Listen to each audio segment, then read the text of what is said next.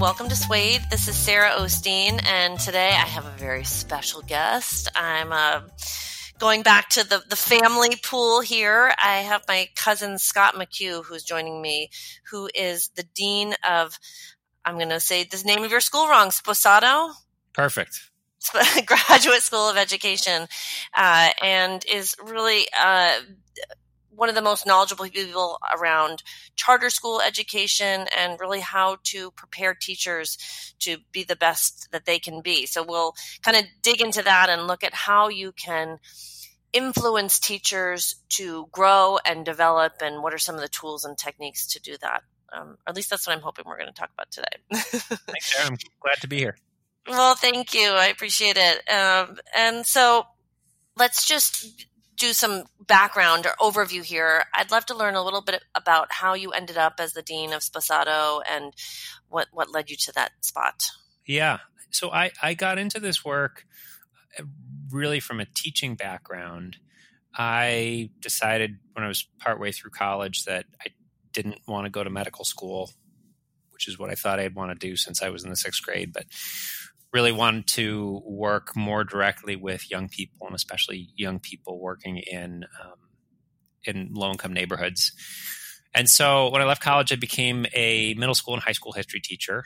I spent five years working in the New York City public schools and then in charter schools up in Boston. And while I was engaged in that work, I got really interested in the idea that the the quality of the organization, the quality of the school could have a really dramatic impact on children's outcomes. I'd spent some time working in some really dysfunctional schools. I'd spent some time working in really high functioning schools and came to believe that kids are kind of the same everywhere. But um, the degree to which the staff operate in a way which is mission aligned, which is cohesive, the organization's ability to make human resource decisions, curricular decisions, operational decisions based upon what's best for kids makes all the difference in terms of how much kids grow and how much they learn. And so coming out of that experience, I got interested in starting a charter school in Boston based upon what seemed to be best practice in high performing charter schools as well as district schools all over the country. So in 2002, I started working to start the Boston Prep Charter School. It's a 6th through 12th grade school here in Boston that I ended up starting and then running until 2012. And in my work at Boston Prep, I, I got really interested in the question of talent. That the people say the most valuable resource in any organization is its people. I would say that's certainly true in in schooling and and at Boston Prep. And I think my my biggest uh, source of stress as a school leader was finding great people who could do the job the way we needed it to be done. And so when I decided it was time for me to move on from Boston Prep, wanted to go somewhere where I could work on the challenges of building a better prepared force of young teachers. In in my experience as a 6th to 12th grade educator working in public schools, starting a school, I spent a lot of time working to combat certain di- dysfunctions in how kids get taught, especially in urban public schools in different parts of the country. And as I move from sort of educator of children to educator of adults, I think part of what we're trying to do at Sposato is serve as a proof point and to combat much of the dysfunction that exists in how adults learn. And so that's that's been the thing I've I've focused on since 2012. Continues to feel really important and, and interesting. And I think at Sposato we've we've had some success in uh, finding way, but ways to better prepare unusually effective first year teachers. Yeah, and certainly the the, the data shows that. Um, just kind of going back to your time at Boston Prep, what was your criteria for kind of doing it the right way? Like, how did you? Uh, I guess what specifically were you looking for in teachers? For teachers, yeah, yeah. I would say that there. I would say there were um, a few things. Um, I think the first criterion was mission alignment and sort of alignment with what we were trying to do philosophically and pedagogically. I think there's different approaches to schooling and reasonable people will still disagree about what are the best ways to um, help kids learn a lot and to grow a lot personally. But I believe in a school, there needs to be a certain kind of uh, consensus about where we're going and how we're getting there that's necessary to make the school effective. All the adults need to be on the same page about certain really key things. And so that sort of philosophical mission alignment, the simplest example is at Boston Prep. Boston Prep's built around a mission that every child should be prepared to succeed in college. And there's some people who will say, really, is that should should that be the goal for the school? Is that really true of all kids? Maybe that's too ambitious. And there's a reasonable argument about that. But in our case at Boston Prep, there's power in having every one of the adults in the building coming to the table with that belief and working with that belief in mind. So philosophical alignment was the sort of number one thing. The work was incredibly demanding. I think we were in the business of doing things that a lot of people would say were really ambitious, bordering on impossible. And as much as we work really hard to build efficiency, to build systems, there's just no substitute for um, for sweat and just working very hard in pursuit of the mission. And so we had to find people who had the drive and the kind of um, emotional resilience necessary to be successful in pursuit of that Boston Prep mission. But then the last thing, and this is where I think Sposato and Sposato ad- addresses both of those things in some way, but folks who had um, certain necessary capabilities to succeed at the job. Interestingly, that didn't mean necessarily that these were people who had spent 5, 10, 15 years in teaching, which I, th- I think is the most common thing that people will describe as key to a teacher's success. We believe the experience d- does matter for sure. Um, but I think even more important potentially is somebody's coachability, their ability to learn, their ability to function as part of a team, their ability and, and interest in building relationships with students, um, which is not something that gets taught in traditional teacher preparation, but we believe is so important. Their ability to project uh, authority in the classroom, um, those kinds of things that in some ways are more qualitative, um, but I think are arguably just as important as somebody's content knowledge. Uh-huh. I would agree. You know, just sort of going back to my memory of Boston Prep when I uh, visited it, and uh, Boston Prep continues to be an amazing place with great results and kids who are successful and happy. I remember that their the classrooms were named after colleges, like big name mm-hmm. colleges. Mm-hmm. is uh, sort of to keep that goal in mind. Is that still? Um, do they still have practice that? It is. It is. Uh, you know, part of what we're trying to do at Boston Prep is help student help students to see themselves as getting ready to go to college. In many cases, Boston Prep students would be the first in their families to go to college. And so part of the work of the school is helping students to internalize this notion that that is the norm. Kids with means, kids who are, go to upper middle class schools, often kids who go to independent schools, sort of the, the, default notion is everybody's going to college. Even kids who mm-hmm. make bad choices, even kids who mess up along the way, there's no kind of questioning that that fundamental notion. Whereas I think for a student who grows up in Boston who doesn't have a lot of money, it might not be programmed in quite the same way that that they need to go to college and that they they're going to have the backing that they need to be successful once they get there. Yes, I think that makes a lot of sense. J- just sort of going back to the the teachers' support around this, did you ever come across teachers who disagreed with that methodology for some reason? Yeah, I mean, tons of people we would come across in the interview in the screening process, but I think we we we uh, tried pretty hard to make sure that the the team we ultimately hired came to work believing in certain core tenets, such as everybody in the school is being prepared to succeed in college. I think we got pretty good at, at screening for that kind of stuff along the way. I don't want to say there are, there there aren't there weren't fierce disagreements or debates among the staff, but I think that they're much more about not about like where we're going, but how do we get there.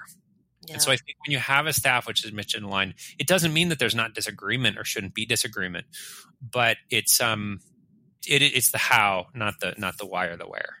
Yeah, no, I I think you did a really nice job of creating that environment and getting people who could support that mission. It Thank you. It's pretty great. Yeah. So, how does the concept of influence show up for you in your role as dean? And uh, this might be helpful just to give a little bit of an overview of what Sposato does Great. teachers. Great. so, Sposato, we Sposato is in the business of training unusually effective novice teachers for urban public schools. a lot of graduate schools might train leaders, they might train in service teachers, they might have multiple programs of studies. We're really doing one thing we're taking people who want to teach at schools like Boston Prep or like the match schools that we're based in, who are mission aligned and hungry to learn, and helping them over a course of the year be able to walk into a classroom and be effective. And we've been really deliberate about using that word effective. I uh, spoke earlier about experience. There's no substitute for experience in somebody's teaching it takes years and years and years to become a master of the craft. But there is a difference between a teacher who is in their first year who can avoid rookie teacher mistakes, who can create engaging, warm, productive communities and can ensure that students learn, as opposed to teachers who can't, which I think in most cases is the default in urban public education. And in other words, for the most part, um, rookie teachers are not good. It, one would be hard pressed to describe them as effective. And those who have got enough kind of, I, I certainly wasn't in my first year as a rookie teacher. I think usually what happens with people is if they've got enough resilience, determination, they learn on the job, they get to a phase where in year two, three, four, they are making gains with students, but it takes time. And we're trying to say we want that person to seem like a somewhat experienced teacher on their first day on the job. So that's what we're trying to do um, we're training um, anywhere between 20 and 40 new teachers a year. So, as we've sent about 350 people out into the business over the last decade, um, they tend to persist at rates that out that exceed that of non-Sposato trained teachers. So they've done pretty well. We we also want to serve as a proof point in teacher preparation. So while we're on the one hand, we're filling a talent gap in urban public schools. We're trying to send a, a, few dozen really good teachers out every year. We're also trying to participate in the broader nationwide conversation about how do you prepare somebody to be effective at teaching. Yeah, which I am really curious to, to know more about. Uh, how do you measure though for a first year teacher, and, and how how does that happen? Like, are all teachers measured on the same criteria, or how do you how do you know this? So measuring teaching is notoriously difficult. I don't. We would not say that we've got a perfect system, but I think we've got a system that feels reasonable, even if it doesn't feel perfect. And so, you know, I think that the simplest measure, of course, is just persistence. Does somebody stay in the job? Do they not just through year one, but through year two, three, four, five. And that, that's important.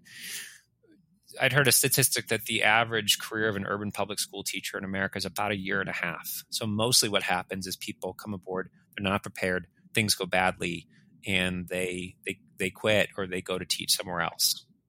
And so if we can train people who hit the ground running who stick around, that in itself feels important beyond that, what we've done is we've created a system where we use a few different data streams to try and create an aggregate, a picture for whether or not somebody's being effective. And so we send outside experts in to watch them teach and to score their teaching. We interview their supervising principals and get qualitative data as well as a numerical score for their performance several times a year we look at student survey data, which some research indicates that a well constructed survey actually tells you more about a teacher's efficacy than, than, than almost anything else. While we're collecting that, we also collect that same data for a control group of all the non Sposato rookie teachers working in our partner schools. And so what we're saying is there's an algorithm where 40% of the scores outside evaluations, 40% is scores assigned by supervising principals, 20% is student survey data. You put all those data points in, it spits out a score. The average score received by a Sposato trained rookie teacher should be better than that of the average rookie teacher who has not received Sposato training, which is actually an unusual notion in teacher preparation. As far as we know, we're the only graduate school in America that requires somebody to actually demonstrate effectiveness in order to receive the degree or that takes such an empirical approach to assessing is is the training working? And in most cases when people have tried to objectively study is the teacher's training actually promoting better outcomes for students? The data is totally inconclusive. You mean in in sort of more traditional like educator like an education degree type program? Oh, right. What's the impact of the degree i've gotten from college x or what's the impact of this district induction program I've gone through, or what's the effect of this specific professional development opportunity I've gone through. And usually, when people have tried to objectively study, what are the graduate, what are the teacher prep programs, what are the district induction programs, what are the professional developments that actually promote better results for um, children? Almost nothing does. It's so interesting. So there's you have you've created something unique and special. Thank you. Yeah. Is is there any hope of extending it beyond Sposato? Yeah, I do. I do think that um, some of the core things we do at Sposato have got some momentum in terms of how people um, think about teacher preparation, both in traditional as well as in alternative programs. And I suppose we should probably move over and I should talk to you a little bit about how we how, how we think about influencing a um, a young teacher to be yes, better at I've, teaching. I've gone down a but, different path here. my fault, my fault. But um, but yeah, I, I, think that there are ways that we've seen ideas that we've kind of tried to pilot in Sposato get um, get picked up elsewhere, and there's a different division of the organization that we work with that disseminates some of the best stuff we've learned over the years about how to train and evaluate teachers, and that's taking off. I have to plug it. It's called Match Export, um, and they have both open source free material on um, coaching and evaluating teachers, as well as some subscription services that have have gotten a lot of attention and um, have gotten some popularity um, in districts as well as in more traditional teacher preparation programs. That's great. Very cool.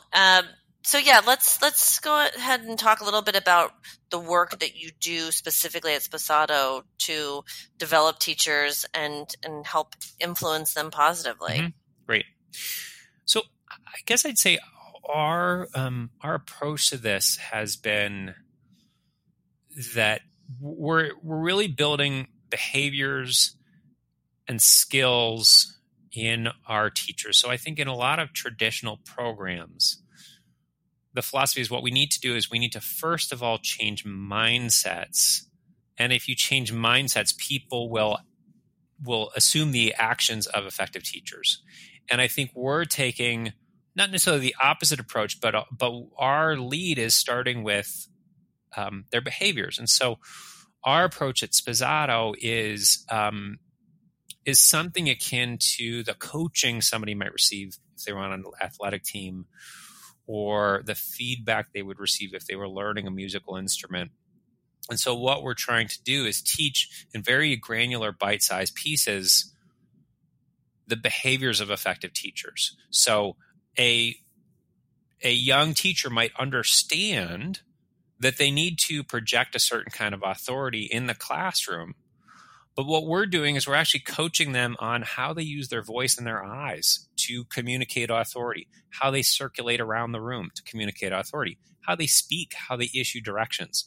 Often that very granular, very specific stuff is what makes the the difference. And so um, we're telling them exactly what they need to do, and we built a coaching model that identifies kind of one step at a time what is the next most important piece so i think that step by step very kind of behavior driven approach is important to us um, i think we've also tried to have an open transparent conversation about what might be the emotional roadblocks in adopting certain behaviors. And so, talking to our folks candidly about while even if they know that they're supposed to project authority, why they might be like uncomfortable w- with that. While they know that their coach knows what's best for them, why it might be hard to process the coaching sometimes. And so I think we're trying to create sort of an emotionally safe space in which coaching and improvement can happen. We've tried to build a very sort of growth mindset oriented space and then to um, to be very direct. So how do you get people to lower their defenses to receive feedback around this incredibly sort of personal activity? Yeah. Uh, having spent really just one year teaching, I got to teach at a charter school, really an opportunity through you. Um, you know, I received some feedback, and like all first years teachers, I was probably pretty terrible. But I, it, any feedback that I received, I was appreciated, but it also yeah. just felt so sort of painful. Yeah. The key is it's it's the first thing we talk about. And so before anybody does any student teaching, they even do simulations, we have a orientation. We talk about the emotional hangups somebody might have on processing feedback. And we acknowledge that we all have these. And so in Sposato language, we talk about these what we call the four horsemen of fixed mindsets. So the four processes that somebody might go through in res- responding to feedback. Um, one of which is the horseman is you're wrong, I rule, which is I hear your feedback, but actually you're wrong because I am already really good at teaching, or at least that particular piece of feedback doesn't apply to me because I'm above it. The second horseman would be uh, you're right, I suck, which is you're right, I'm a bad human being, which is just a, which is a different way to deflect the feedback or to fail to act on it. The third is we call the the optimist without a cause, which is you know I hear what you're saying, but I think it's going to get better tomorrow. And the fourth is the the blame it on the rain, which is I hear your feedback, but I don't think it was really about my choices. It was the fact that kids were sleepy because lunch had just ended. The fire alarm was beeping in the hallway. So these are all, we all have these tendencies to some degree. We put them out there at the beginning of Sposato training. We ask people to do some reflection on their own processes in response to feedback. And I think having a friendly and open conversation on it from the beginning makes it less scary and makes it safer and so I think that that's a big part of it. And then very quickly, once we've had that, to just establish an institutional norm where feedback happens all the time from the very beginning. And one, once we've had the conversation, we do very little asking for, asking for permission. I think when when people are doing the permission dance for feedback, that gives it an emotional charge as well. And I think again, I'd sort of come back to the the, the coaching analogy if you've played on an athletic team, you probably had a coach who gave you very direct, very specific feedback on what you're doing wrong. And if it was a if you had a healthy relationship with that coach, that wasn't processed as an indictment of you as a human being. It was just data. It was information you could use to get better at this thing that you both wanted you to get better at. And I think if you can establish healthy habits early on around that kind of stuff, it's a lot easier than if you're trying to recalibrate once somebody has internalized not such good habits about it or once an organ or if an organization has gotten not great norms around it I couldn't agree more. And I love this idea of spending time up front because giving direct feedback and, and having that be heard and received requires very high levels of trust, uh, mm-hmm. both in both directions. So, so you share these four horsemen uh, with your students, and then do you ask them to label themselves, or how do they start using that language? We do. We we ask them to label themselves. We also label ourselves. So I think mm-hmm. having the faculty say, "Hey," uh, make, making themselves vulnerable as well, and saying, "We we've all got this stuff." What what are you? I'm a I'm a you're right. I suck. I've got a naturally guilty uh, way of processing n- yep. negative information. So that's I think that's me mostly. Mm-hmm. Maybe sometimes I'm an optimist without a cause, sort of my, my possum instinct. I like to just put my head down and wait for things to improve.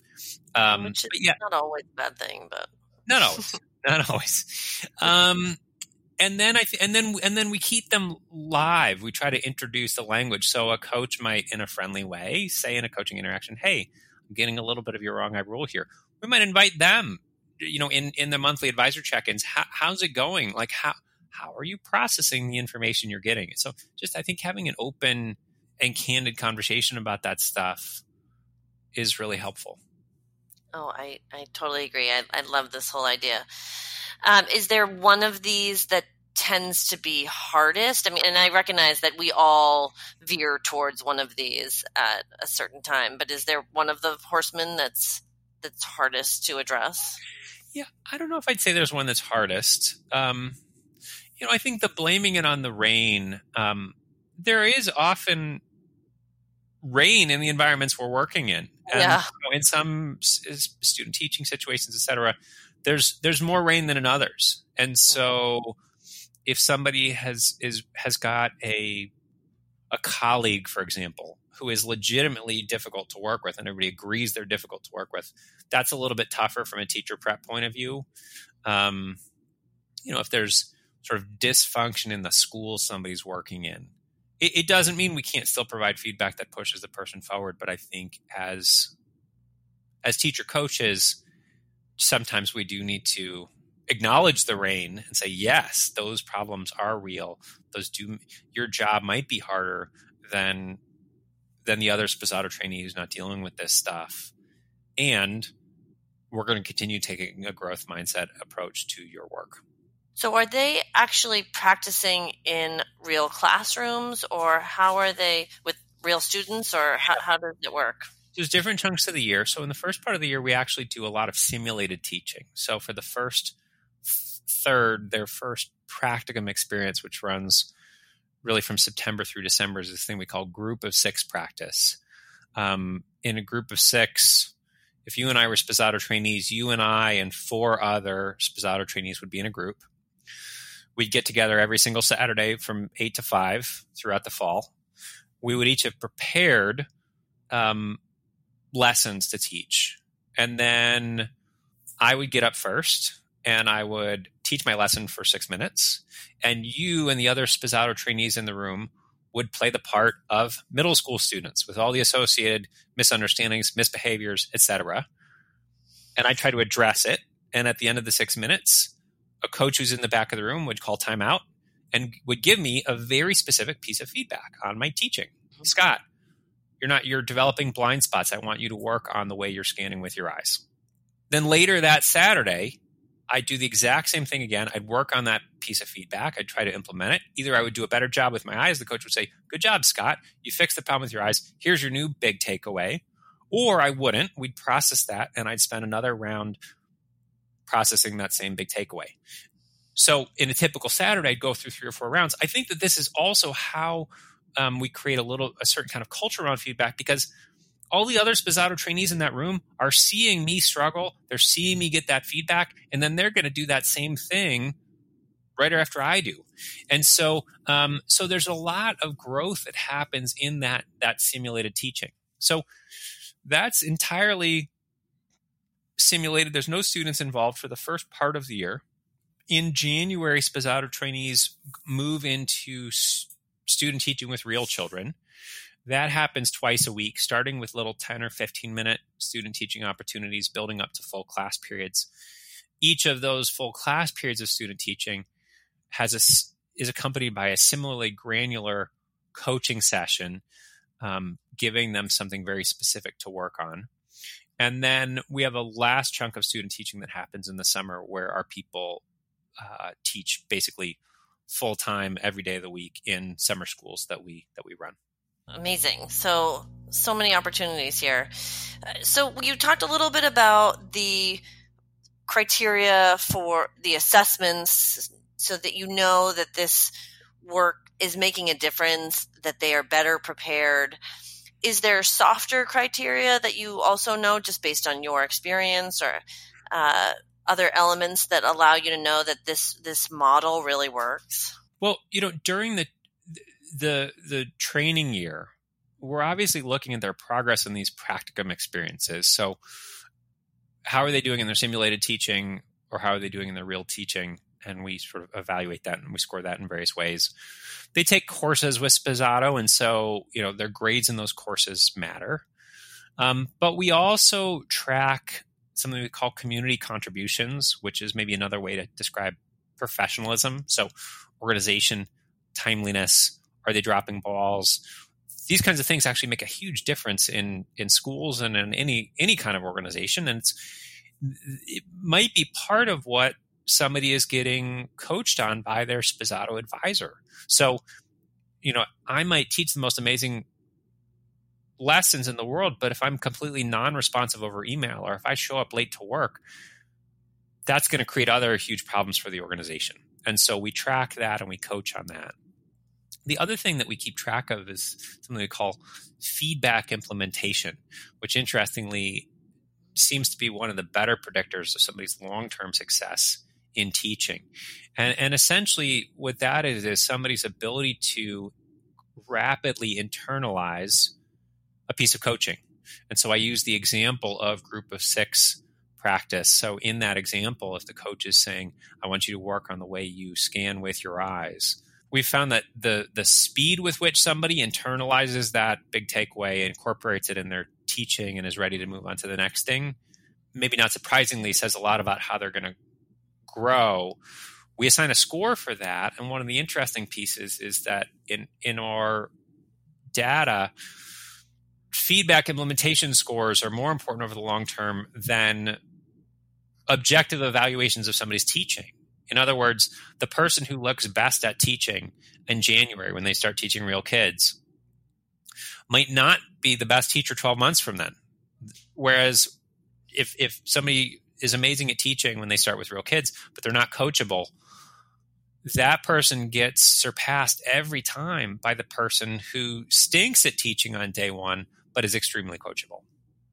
That 12, 12 to 18 months down the line, that person who had bad instincts but was responsive to coaching is going to turn into a much better teacher in the long term. So, how do you increase somebody's coachability? Yeah.